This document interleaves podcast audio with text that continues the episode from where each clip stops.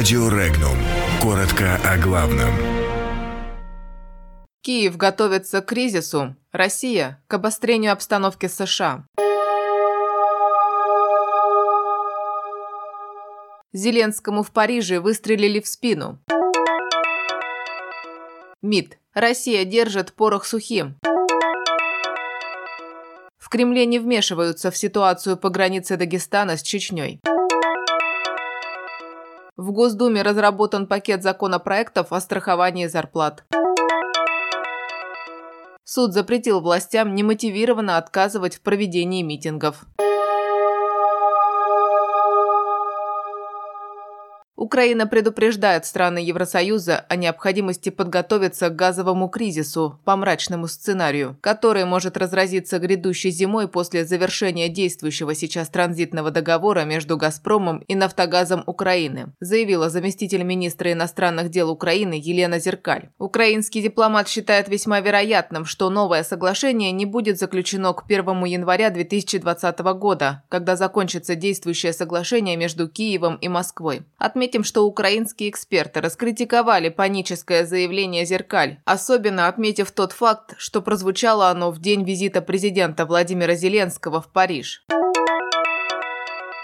Россия будет в готовности в случае обострения обстановки с США, сообщил замглавы МИДа России Сергей Рябков, выступая в Госдуме по вопросу о договоре по ликвидации ракет средней и меньшей дальности. Замминистра напомнил, что 2 февраля президент России заявил, что страна запускает научно-исследовательские и опытно-конструкторские работы по созданию систем средней дальности – чтобы при необходимости парировать потенциал США, который находится в продвинутой стадии в плане создания. Россия могла бы вернуться к выполнению договора, если соответствующую готовность проявит США, продолжил он. Напомним, Госдума приняла закон о приостановлении действия договора между СССР и США о ликвидации их ракет средней дальности и меньшей дальности, подписанного в Вашингтоне 8 декабря 1987 года.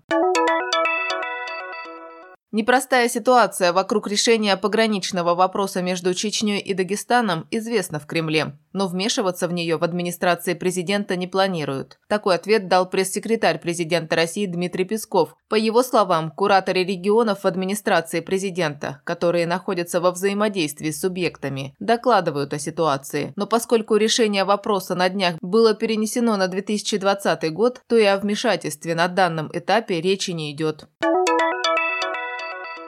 Пакет законопроектов, направленный на защиту трудовых прав граждан при банкротстве работодателя, направлено на отзыв правительства России. Предлагается ввести новый вид обязательного социального страхования. Действовать страховка будет на случай утраты причитающейся работнику заработной платы вследствие несостоятельности или банкротства работодателя. Финансирование расходов на выплату страховки будет осуществляться за счет Фонда социального страхования России. Из средств, формируемых от уплаты страховых взносов на этот вид обязательного социального страхования.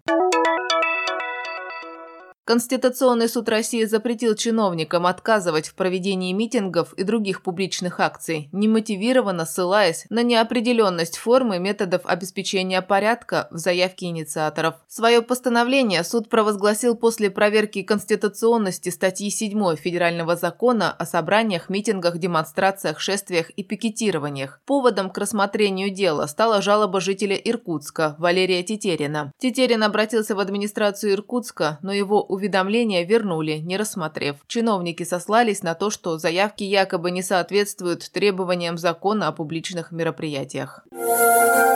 Подробности читайте на сайте Regnum.ru.